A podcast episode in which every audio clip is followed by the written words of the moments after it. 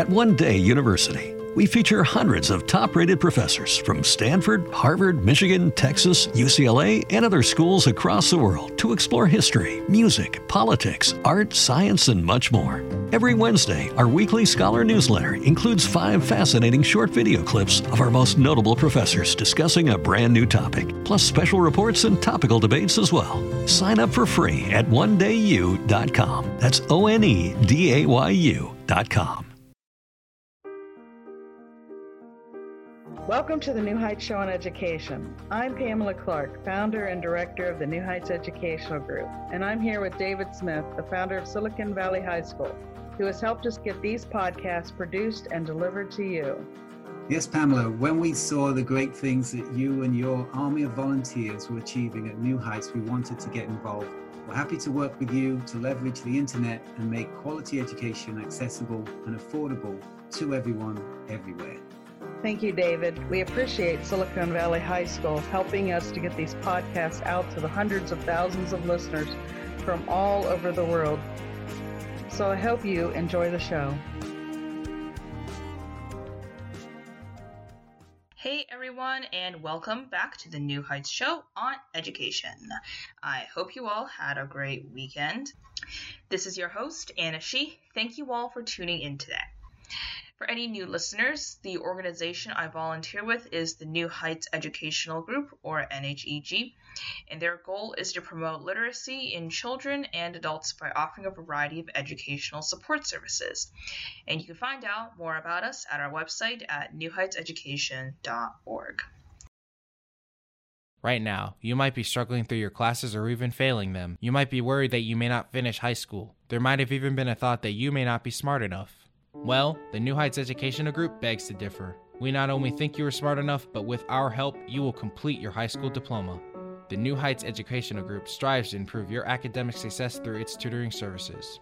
To learn more, please visit newheightseducation.org and contact us. New Heights Educational Group, educational resources to help reach your goals. And right before I begin, I just want to clarify that I own none of this information.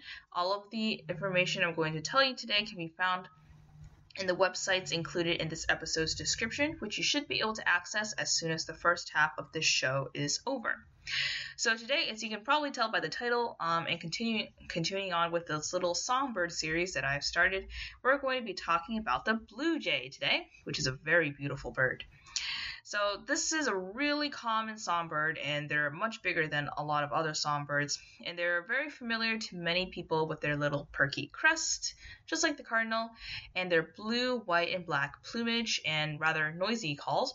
I remember when I was little I used to think that their calls were like hawk calls or something. So I always thought, oh wow, we have a lot of hawks in our area or like eagles or something. But of course now I know that those are not eagle calls. So, blue jays are known for their intelligence and complex social systems with tight family bonds. and they have a fondness for acorns that is credited with helping spread oak trees after the last glacial period, which is quite nice. It's almost like when the squirrels forget where they hid their acorns, which like helps new trees to grow and such. Um, so these songbirds have large crests on their head, as I'm sure you all know, and they have a broad and rounded tail. So they are smaller than crows, because uh, crows are pretty big, um, but they're larger than robins, which is saying something because robins are already pretty big. Um, they have a white or light gray pattern underneath the blue, black, and white shades um, of color that you might find above. So they do have a lot of kind of like grayish, blackish, whitish, and of course bluish coloring going on there. Um, so now for some cool facts about the blue jays. So thousands of blue jays migrate in flocks along the Great Lakes and Atlantic coasts, but much um, about their migration still remains a mystery. So some are present throughout winter in all parts of their range, and I'm pretty sure that in the New England area they're long, they're all year-round residents. Uh, pretty sure. And I actually did not know that they migrated before, so this is quite interesting. Young jays may be more likely to migrate than adults, but many adults also migrate. Um, some individual jays migrate south one year, and they might stay north the next winter, and then migrate south again the next year. So, and no one has actually worked out exactly why these birds migrate when they do. Um, so, unlike a lot of other migrations, um, the migration of the blue jays is still kind of shrouded in some mystery. So you can probably tell because nobody really knows why they migrate some years and migrate and don't migrate some other years. So who knows? Maybe they're just tired and they don't feel like migrating all that much. Uh, next up, blue jays are known to take and eat eggs and nestlings of other birds, but we don't know how common this is, so that's a little bit uh, disturbing um, to say the least. Uh, I didn't know that before, um, and I that's rather sad for the nestlings of the other birds. But I guess they're pretty aggressive creatures. Um, however, there was a study um, conducting the turn, so there was a study that researched into the feeding habits of the blue jay, and they found that only 1% of jays had evidence of eggs or birds in their stomachs, so that's not too bad, I suppose. Um, on the whole, most of their diet is composed of insects and nuts. Um, so, in turn, and now um, in terms of the call. So remember how I talked about um, how I used to think that blue jays mimicked the calls of like eagles or hawks. So um, they actually kind of do that sometimes, especially for the red shoulder hawk. Uh, and these calls may provide information to other blue jays that a hawk is around or may be used to deceive other species into believing a hawk is present. So I guess that's why I used to think that blue jay calls were hawk calls, I suppose. I mean, if you look up some of the blue jay calls, like um, in the websites in this episode's description, there's a really good website called allaboutbirds.org. It has a lot of information on every single bird like you could possibly find, really. And if you go to the song section, they have multiple um, recordings of different types of calls of this bird. And if you look for the blue jay, at least you'll find some of them where it has a kind of like call that sounds like the characteristic hawk call. So it's pretty interesting. Um, another cool fact about blue jays is that tool use has never been reported by wild blue jays, but captive blue jays used strips of newspaper to rake in food pellets from outside their cages. So um, I guess the wild blue jays just never really discovered a lot about tool use and stuff and such um, in comparison to the captive blue jays. Um, also, blue jays lower their crests when they are feeding peacefully with family and flock members or when they're tending to nestlings. And it might also be because um, A, they're more relaxed, and B, they don't want to appear as threatening uh, or they don't feel like they have to, so they just lower their crests. At feeders in Florida, red headed woodpeckers, Florida scrub jays, common grackles, and gray squirrels strongly dominate blue jays and often prevent them from obtaining food, so they have quite a bit of competition in Florida. Um, the pigment in blue jay feathers is melanin, which is brown. Uh, so that's quite unexpected considering that their color is blue. The blue color is usually caused by a scattering of light through modified cells on the surface of the feather barbs, and the black bridle kind of um, shape pattern on their face and throat varies extensively and can actually help blue jays recognize one another. So kind of like our fingerprints, um, I suppose, or just our faces in general. The oldest known wild and banded blue jay was at least 26 years old and 11 months when it was found dead after being caught in fishing gear, so that was very unfortunate for that poor bird. It happened banded first in Newfoundland um, in 1989. It was found there again in 2016, so that's quite a long life that it lived. Longer than the other birds we talked about so far, I think. Um, in terms of their habitat, so blue jays are found in all kinds of forests, but especially near oak trees, because um, I mean they do like to eat acorns that drop from the oak trees. They're quite fond of them, so I guess that's probably why they live near oak trees a lot. Um, blue jays are also more abundant near forest edges rather than in the deep um, in the deep dark forests. They're more so they're just more around the edges of forest rather than like the huge core of the forest. Um, they're also common in urban and suburban areas, especially where oaks or bird feeders are found. Um, they're also found in pine woods, in groves, towns, um, deciduous or mixed woods. Um, they actually avoid the purely coniferous forest, and they may be in fairly low or scrubby forest in the southern part of their range. Uh, they also kind are kind of fond of beech trees as well, besides oak trees. So they have quite a few favorites of types of trees, I suppose. Uh, they also can be found in like city parks and such. So they're really so. I mean, um, wherever you live in the suburbs and the parks, um, your oak forests, you'll find quite a few blue jays there. So we already talked about a little bit um, about the food of the blue jays, but now here's some more information about their food. So they eat insects and nuts and seeds in the trees, shrubs, and on the ground. Um, because they're pretty big birds, they usually don't eat that much on in the air. They don't fly very high either. I think. They also eat grains and um, they also take in dead or injured small vertebrates, so they're like omnivores, I suppose. Blue jays sometimes raid nests for eggs and nestlings and sometimes pick up dead or dying adult birds. Um, but the stomach contents over the year for blue jays are about 22% insects.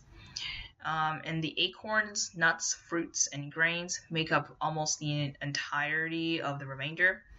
Of the 530 stomachs of blue jays examined, traces of bird eggs and nestlings were found in about six stomachs, but a search was specifically was specially made for every possible trace of bird remains. So very few blue jays actually turn to eating vertebrates and nestlings and eggs. Um, most of them just don't do that because, I mean, that'd be kind of awkward, I suppose. um, hold, blue jays hold food items in their feet while they peck them open. So it's kind of like um, what the tufted titmouse does, I believe, where they just kind of hammer their beak into the food that they have. Um, blue jays also store food in caches, um, kind of like squirrels, to eat later. Um, they also forage in trees and shrubs on the ground, and they come to feeders for seeds. Um, so they pound on hard nuts or seeds with their bill to break them open, and they harvest acorns and store them in holes in the ground, much like squirrels. In terms of their eggs, so they usually have four to five eggs and sometimes three to seven um, the eggs are a greenish color or buff color, sometimes even pale blue, and they're spotted with brown and gray dots. Incubation for the eggs is done by both parents, which is something that um, some other species don't do, since the mother um, in many species is usually the one who does all the incubation. But the blue jays are like, hey, let's share. But the female um, blue jay does do a little bit more incubation, about 16 to 18 days. The young, um, both parents bring food for the nestlings, and then the young nest, the young leave the nest about 17 to 21 days after hatching. So, in terms of their nest description, so the courtship of the blue jay involves several um, aerial chases uh, where the male may feed the female, and then the blue jays become quiet and inconspicuous around the nest in order to protect where the nest is, of course, and to make sure that predators don't find out that there is a nest there so that they can protect their young. Um, but they will attack uh, for the blue the blue jays. Uh, will attack with loud calls if the nest is threatened by a predator. The nest site is usually in a tree, either coniferous or deciduous, and it's usually placed in a vertical kind of like area of the tree or at a horizontal fork in the limb well out from the trunk. It's usually 8 to 30 feet above the ground and sometimes 5 to 50 feet upwards. The nest um, is pretty bulky and it's an open cup, of course. It's made of twigs, grass, weeds, bark strips, moss, and sometimes even held together with mud. So it's um, quite different from the nests of some of the other birds that are made with hair, some of them, of other species.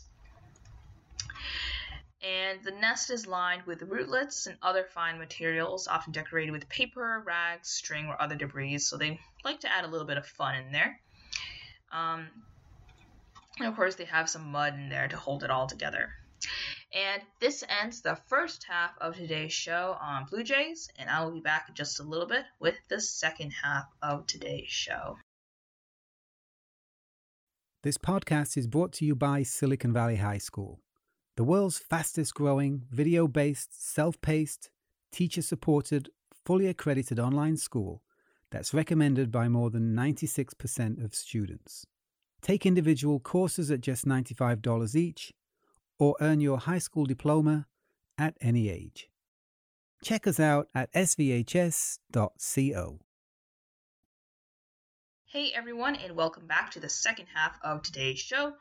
Um, so where we left off, we were talking about the nests of blue jays, and um, again, they're placed in a kind of thick branches of a deciduous or coniferous tree, usually like 10 to 25 feet above the ground, but of course that can range. Uh, the male and female both gather materials and build the nest, but on average, the male does more of the gathering and the female more of the building, which is something that is fairly characteristic in other um, species of birds, I suppose. The twigs used in the outer part of the nest are usually taken from live trees, and birds often struggle to break them off. Birds may fly great distances to obtain rootlets from recently dug ditches, um, even graves and cemeteries, and newly fallen trees. And jays may abandon their nest after detecting a nearby predator um, so like if they're midway through building it, it's not not like if they had eggs in there, they would be like, ah, psh, we'll let them survive on their own. No, no, no. It's like if they were halfway probably through building their nests. Like at some point when the eggs haven't been laid yet, they might just leave the nests there because they're like, this is not a good place to have the nest after all, since uh, there's a predator here that could eat my children. So we're gonna move. But I guess these birds are pretty aggressive since um, they're, I mean, they can sometimes eat baby birds of other species, so that's certainly something. Um, now, a little bit more about their behavior. So, this um, common songbird, um, the female, uh, again, does most of the incubation, while the male does more of providing her with food during the incubation, which is quite a task in itself because, I mean, when the female incubates, she just kind of sits there, and the male is like, ah, I gotta find food, gotta search for food, blah, blah, blah, blah. Um, for the first 8 to 12 days after the nestlings hatch, the female broods them and the male provides food for his mate as well as the nestlings.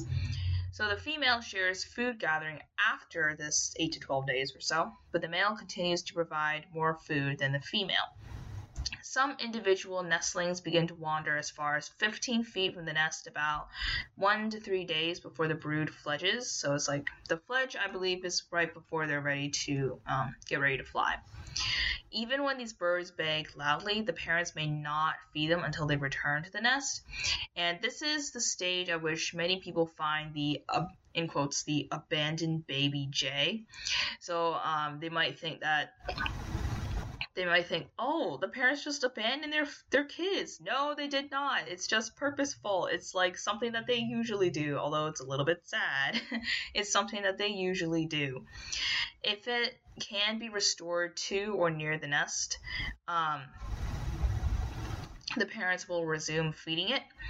The brood usually leaves the nest together um, when they're about 17 to 21 days old. So after about three weeks or so, the young are pretty much ready to leave the nest. When the young jays leave the nest before then, it may be because of a disturbance. Um, the jays are usually farther than 75 feet from the nest by the end of the second day out of the nest. Young remain with and are fed by their parents for at least a month or so, and sometimes two months. So this is after like they're ready to leave the nest, but they might stay with their parents.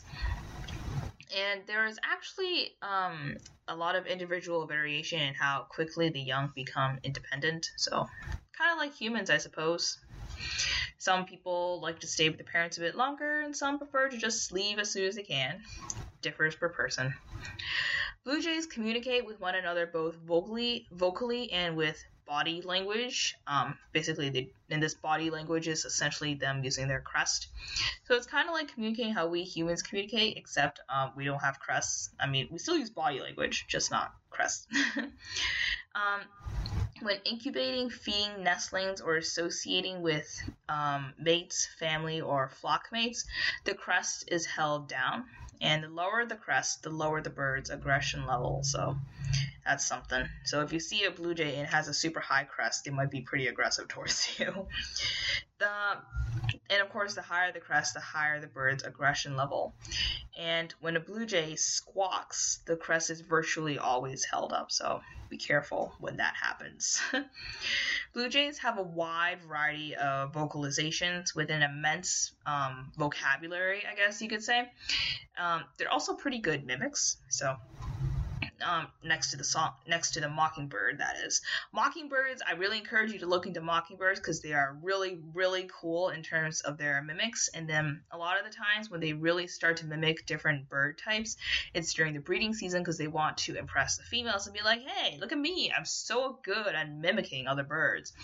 Um, there was this one time where I was like outside and I heard the calls of so like um, this was right after one of this was a while back when um, I was still learning a lot about birds and um, there were, we were like tested on the calls of several birds.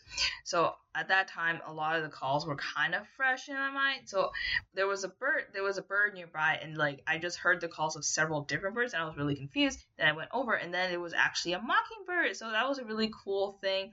So if you ever so um, it's really cool when you um, find mockingbirds because they're like doing this kind of call one minute and then they're doing th- this different call like in the next second or so and you're like what the heck is going on oh it's just a mockingbird doing his little mimicking thing and it's really really cool so mockingbirds are really cool i encourage you to look into them anyways um, back to blue jays so again Blue jays are also pretty good mimics.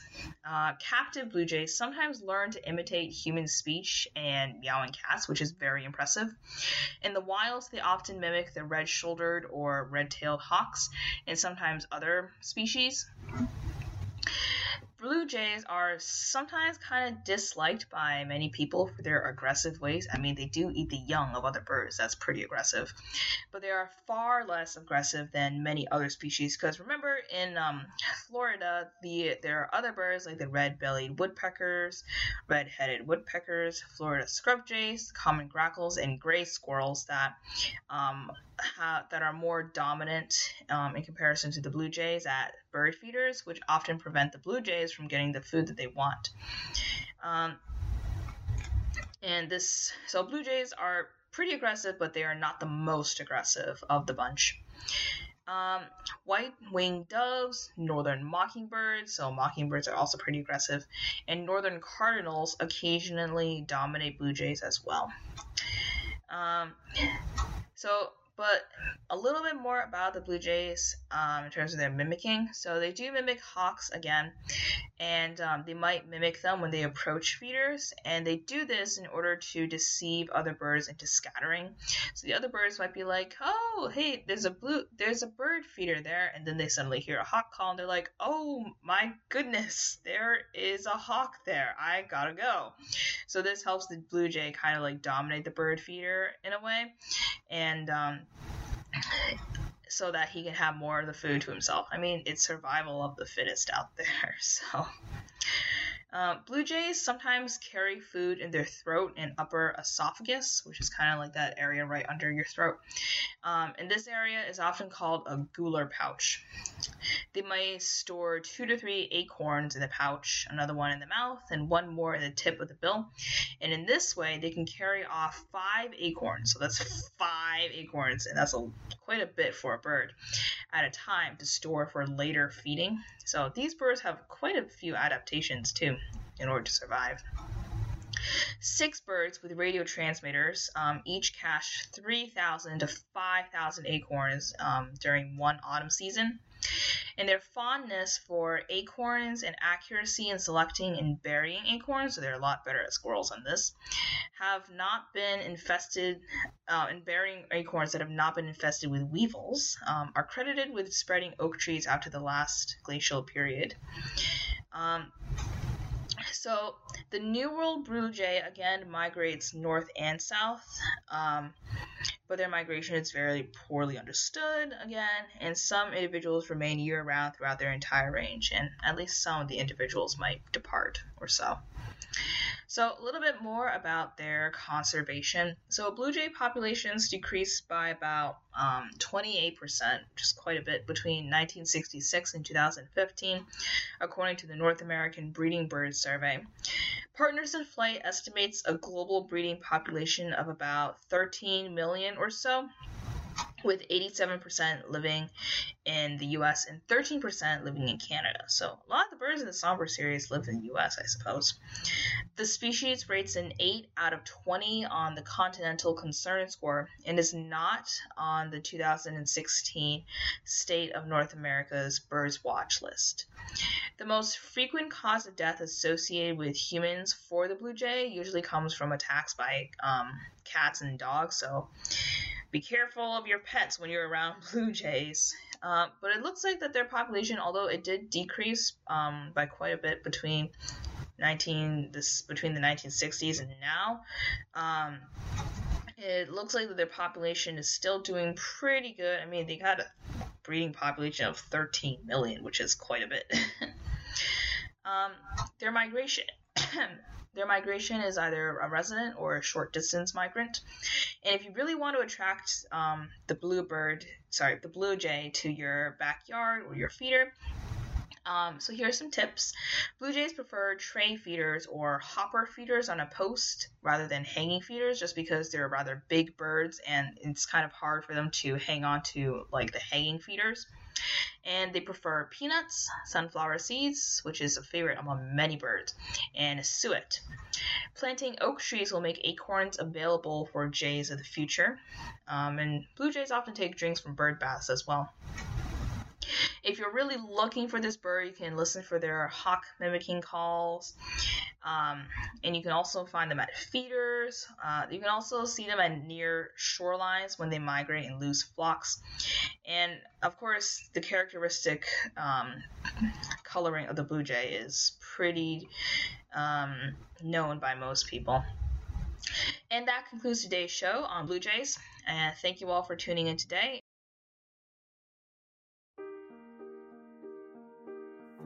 We hope you enjoyed today's show. Don't forget to rate us and follow us on your podcast player.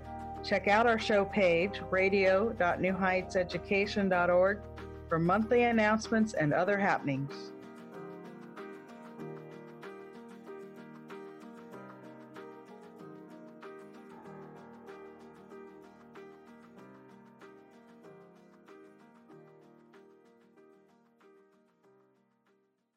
Imagine your new bathroom. A sparkling new tub, a modern shower conversion, a seamless new wall, all done in as little as a day. Introducing Bath Fitter. Join over 2 million customers delighted with our one of a kind remodeling process. No demolition, no mess. Guaranteed for life. Installed in as little as a day. Book a free in home consultation at bathfitterpodcasts.com and get our best offer of the year right now. Bath Fitter 35 years of better bath remodels.